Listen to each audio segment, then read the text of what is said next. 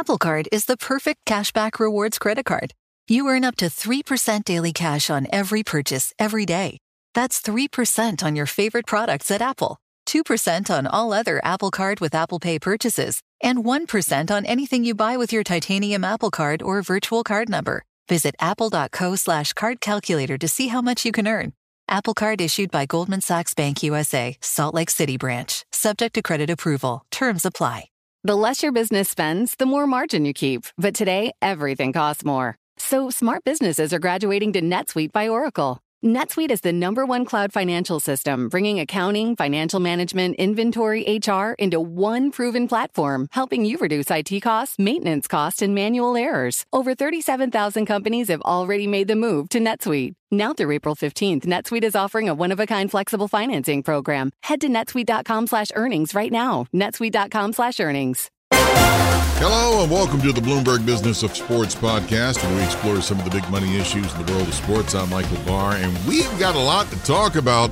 We're going to talk about teams up for sale, who can buy them, the NBA media rights, and with us, our own Bloomberg's Brian Chappatta and Jerry Smith. Guys, thank you so much for joining us on the Bloomberg Business of Sports. Great to be here. Thanks for having us. Let's start with teams that are up for sale. And Brian, I'm going to start with you. Let's start with the teams that are out there that have really piqued the interest of a lot of people. Yeah, I mean, I think we have to start with the Washington Commanders of the NFL. They're up for sale, and right now reports are out there that it could be a $6 billion deal, which, as we know, in 2022, the Broncos sold for about $4.6 billion. So we're talking a record by leaps and bounds here. And one of the reasons perhaps for that is because one of the people who's reportedly interested in bidding is none other than Amazon's Jeff Bezos, obviously one of the world's richest people.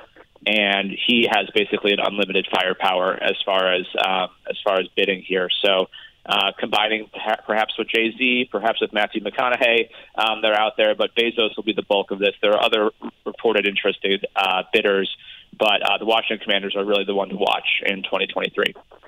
Brian, we hear so many times this team is going to be up for sale for X amount of money, and everybody out there is like, who in the world would pay that much money for that? But then by the time, if they ever have to sell the team, they're always making a profit. Yeah, I mean, we were just talking, I think, on the show last week about the Phoenix Suns sale, $4 billion valuation for the Phoenix Suns and the WNBA's Mercury, and that's a really large amount for the Phoenix franchise. It's been pretty staggering. We at the Bloomberg Billionaires Index have actually had to revalue some of our billionaires multiple times this year because the valuations of these franchises just keep going up. It's been pretty incredible to see in a year where there's been a lot of wealth loss. Those who own these sports franchises seem to be relatively immune from that. Another team up for sale, soccer or football, as they say, overseas. Manchester United right now, they're owned by the Glazer family. They put the club up for sale last month. Some fans have been protesting about the way the Glazer family has been handling that, Brian. Yeah, I wouldn't say that Man U fans really like the Glazers very much right now. Jim Ratcliffe is a potential suitor. That's going to be an interesting one to watch. His name was also floated for Chelsea, although he didn't ultimately get that. It's possible that Saudi Arabia could be involved. Again, they've obviously shown that they're willing to spend for marquee names in sports. David Beckham's name's been floated out there. Obviously, he's going to need a partner. He's not quite rich enough to compare with some of these billionaires. So that one will be an interesting one to watch. And obviously, Man U is a publicly traded company, so adds another wrinkle. You can kind of watch in real time as fans and stockholders react to the news. And by the way, if you don't know, fans out there, Sir Jim Ratcliffe is Britain's richest man. So, yeah, he gets the Sir title when you got all that money. What happens also is that when the teams are up for sale, one thing that is built into the cake or baked into it, it involves the media rights. And Jerry, that's something I want to talk about. Let's start with the future of regional sports networks. I'm not so sure it looks very good for a lot of teams. Yeah, the regional sports networks business is really challenged. A lot of the revenue that they get comes from fees they get from cable companies. And as we all know, the number of people subscribing to cable TV is declining. In fact, that decline is accelerating. So they're really under a lot of pressure, these regional sports networks, because they're also, on the other side of the coin, they are spending more and more on sports rights. And that gets to the conversation we were just having, where sports team franchises, the value keeps going up, in large part because the money that these teams are getting from media companies keeps going up. But yeah, the regional sports network business is going to be something to watch in 2023.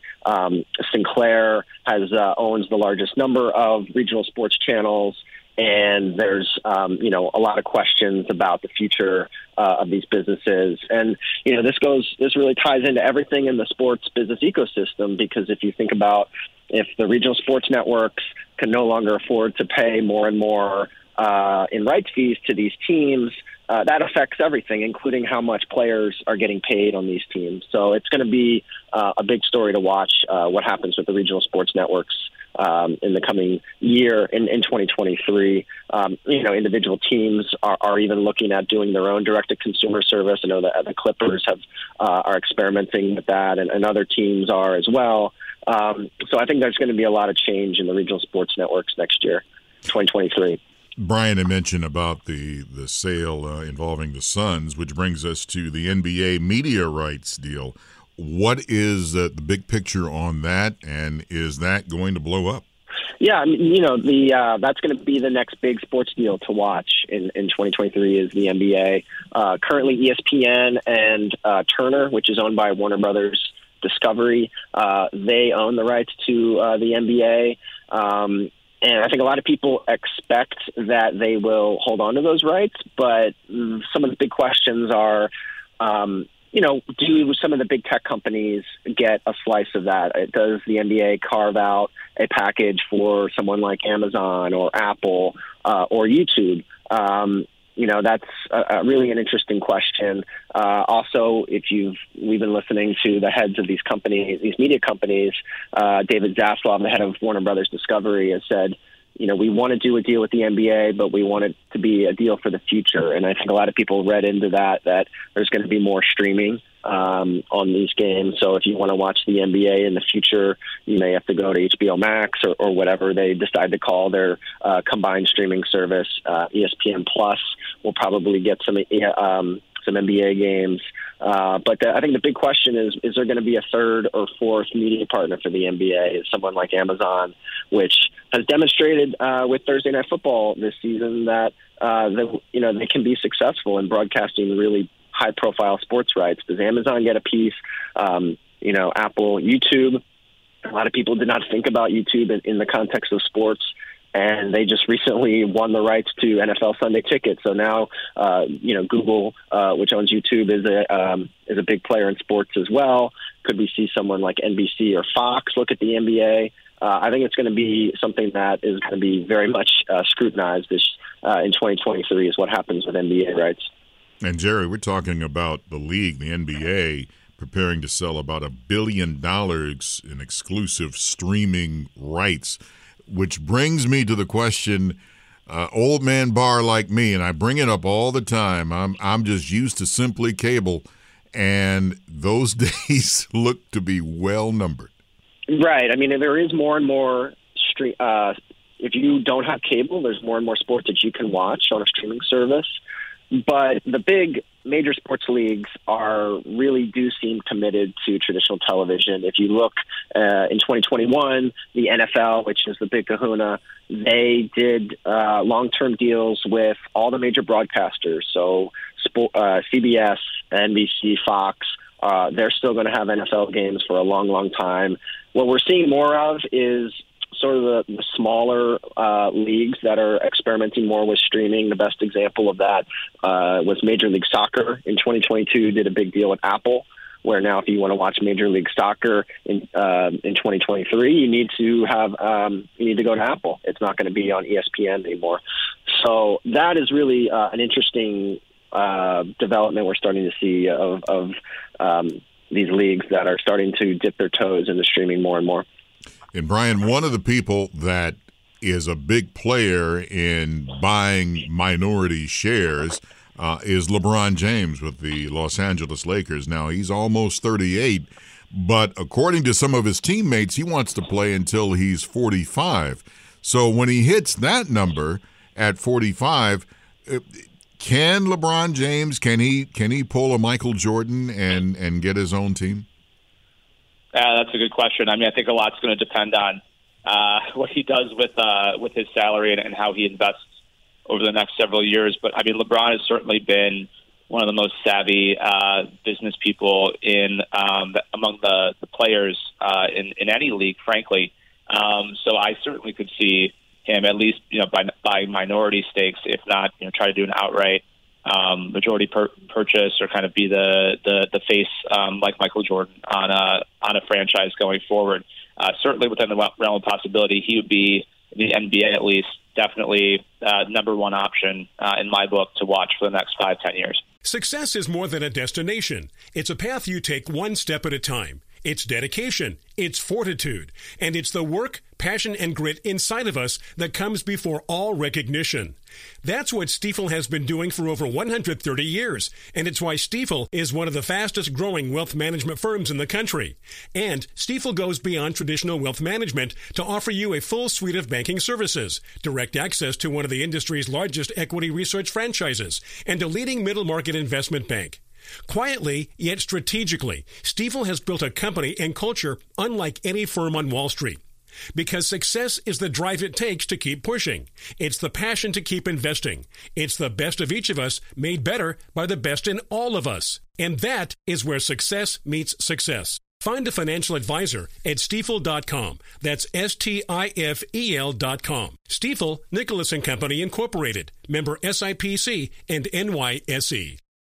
It can be hard to see the challenges that people we work with every day are going through. I'm Holly Robinson Peete. Join us on The Visibility Gap, a new podcast presented by Cigna Healthcare. Download it wherever you get your podcasts. Hey, Brian, what about a person like a Tom Brady? Now, he had retired, then he came back. We don't know what's going to happen now after this season. We know Tom Brady loves pickleball, so he's already put his toe in that.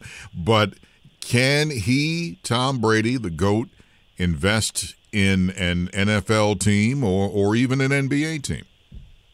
Yeah, I mean, I think one of the trends that we're seeing and is probably only going to get more prominent going forward is the fact of a lot of minority interest in coming in and buying, something like a 1% to 5% stake in a team. I mean, it's not obviously going to be making the executive decisions, but kind of just owning a piece of these franchises, which, as we've talked about, keep going up in value, continue to be more valuable, and spreading the ownership around is going to be, I think, a big theme.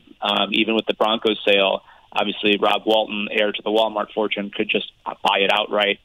But he also had various partners like Melody Hobson of Ariel Investments, Condoleezza Rice, Lewis Hamilton. I mean, all of them were involved buying a very small piece, and I think we'll continue to see that going forward. The NBA actually just allowed sovereign wealth funds, pension funds, and endowments to also invest in the league. So any number of options going forward, and they're expanding their pools of wealth.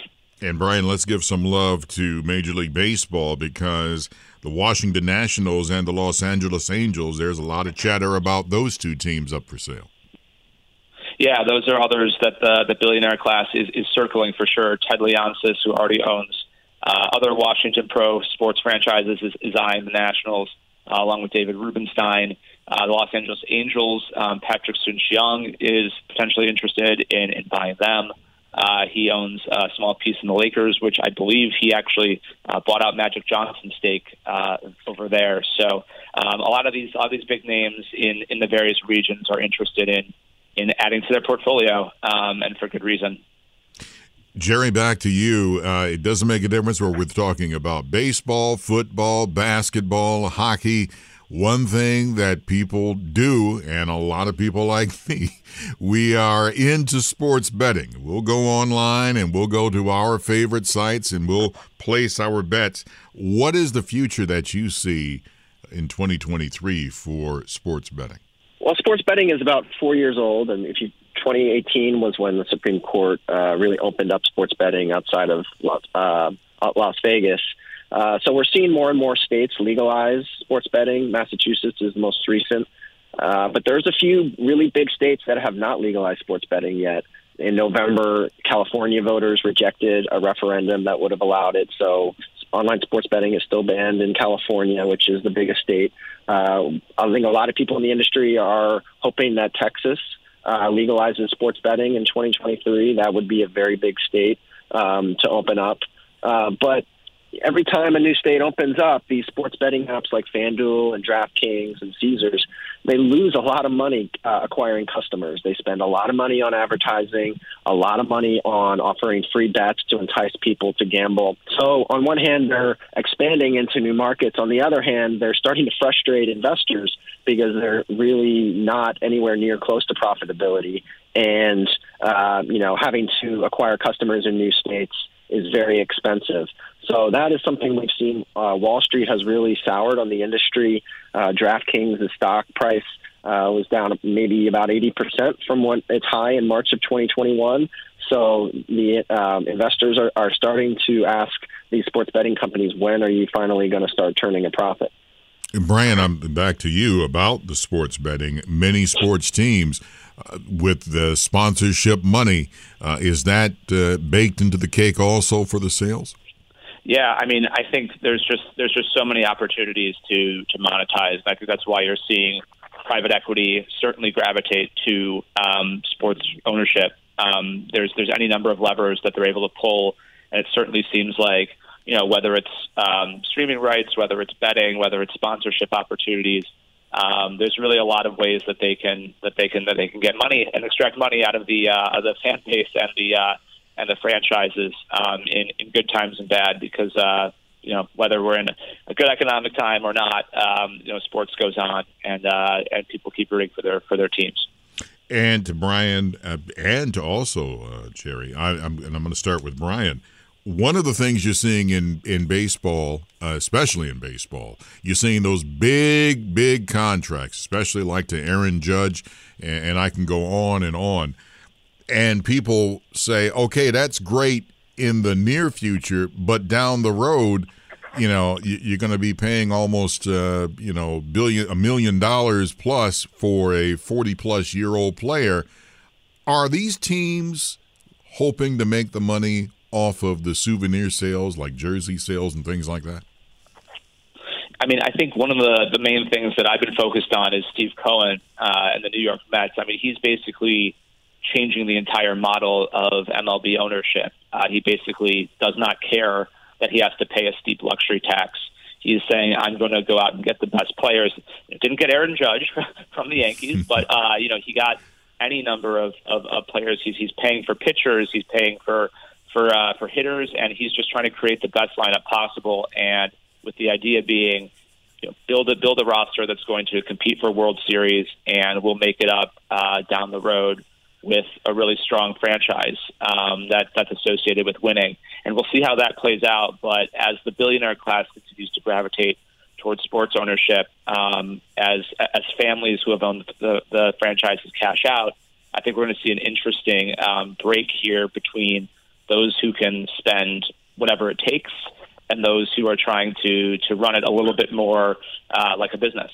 I know we're running out of time, but I'm going to put you guys on the spot here. I'm going to start with Jerry. And then my question is to both of you, and we'll start with Jerry. What do you see in 2023 where you're going to tell yourself, are you kidding me that this really happened in the business of sports? Wow. You put me on the spot here. That's a good question. I think the NBA deal is just going to be so much of the focus of the industry right now. And, I think that if Turner does not renew its NBA rights, I think that would be shocking to a lot of people, because for a couple of reasons. One, I mean, this is a relationship that Turner's had with the NBA for many decades. So there's a long relationship between the company and the league. And the other thing is that Warner Brothers Discovery really needs the NBA in a lot of ways. TNT is the channel where they air their games, and that is a channel that doesn't have too much else on it besides sports, and the NBA is the biggest draw for TNT. So if they do not renew with the NBA, I think that would be a shock to a lot of people. Brian, same question to you, sir. I'm going to go back to kind of where I started with the Washington Commanders. That's the one I'm watching.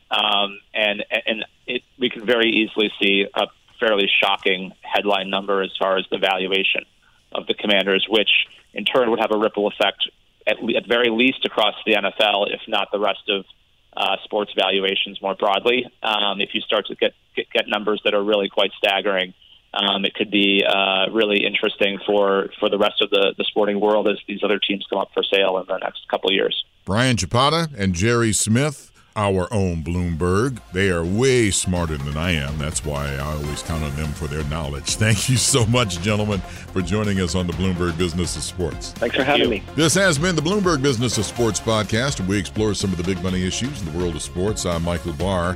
You can follow me on Twitter at Big Barr Sports. By the way, you can download this show every Monday, Wednesday, and Thursday, and download them wherever you get your podcasts. To address our new climate reality, the world needs radical solutions. Collaborate for a greener future at the Bloomberg Green Festival, a groundbreaking celebration of the thinkers, doers, and innovators leading the way. From design and culture to technology, science, and entertainment, hear from inspirational speakers and immerse yourself in climate solutions, July 10th through 13th in Seattle. Title sponsor, Amazon. Get 20% off using promo code Radio20 at BloombergLive.com/Green Festival.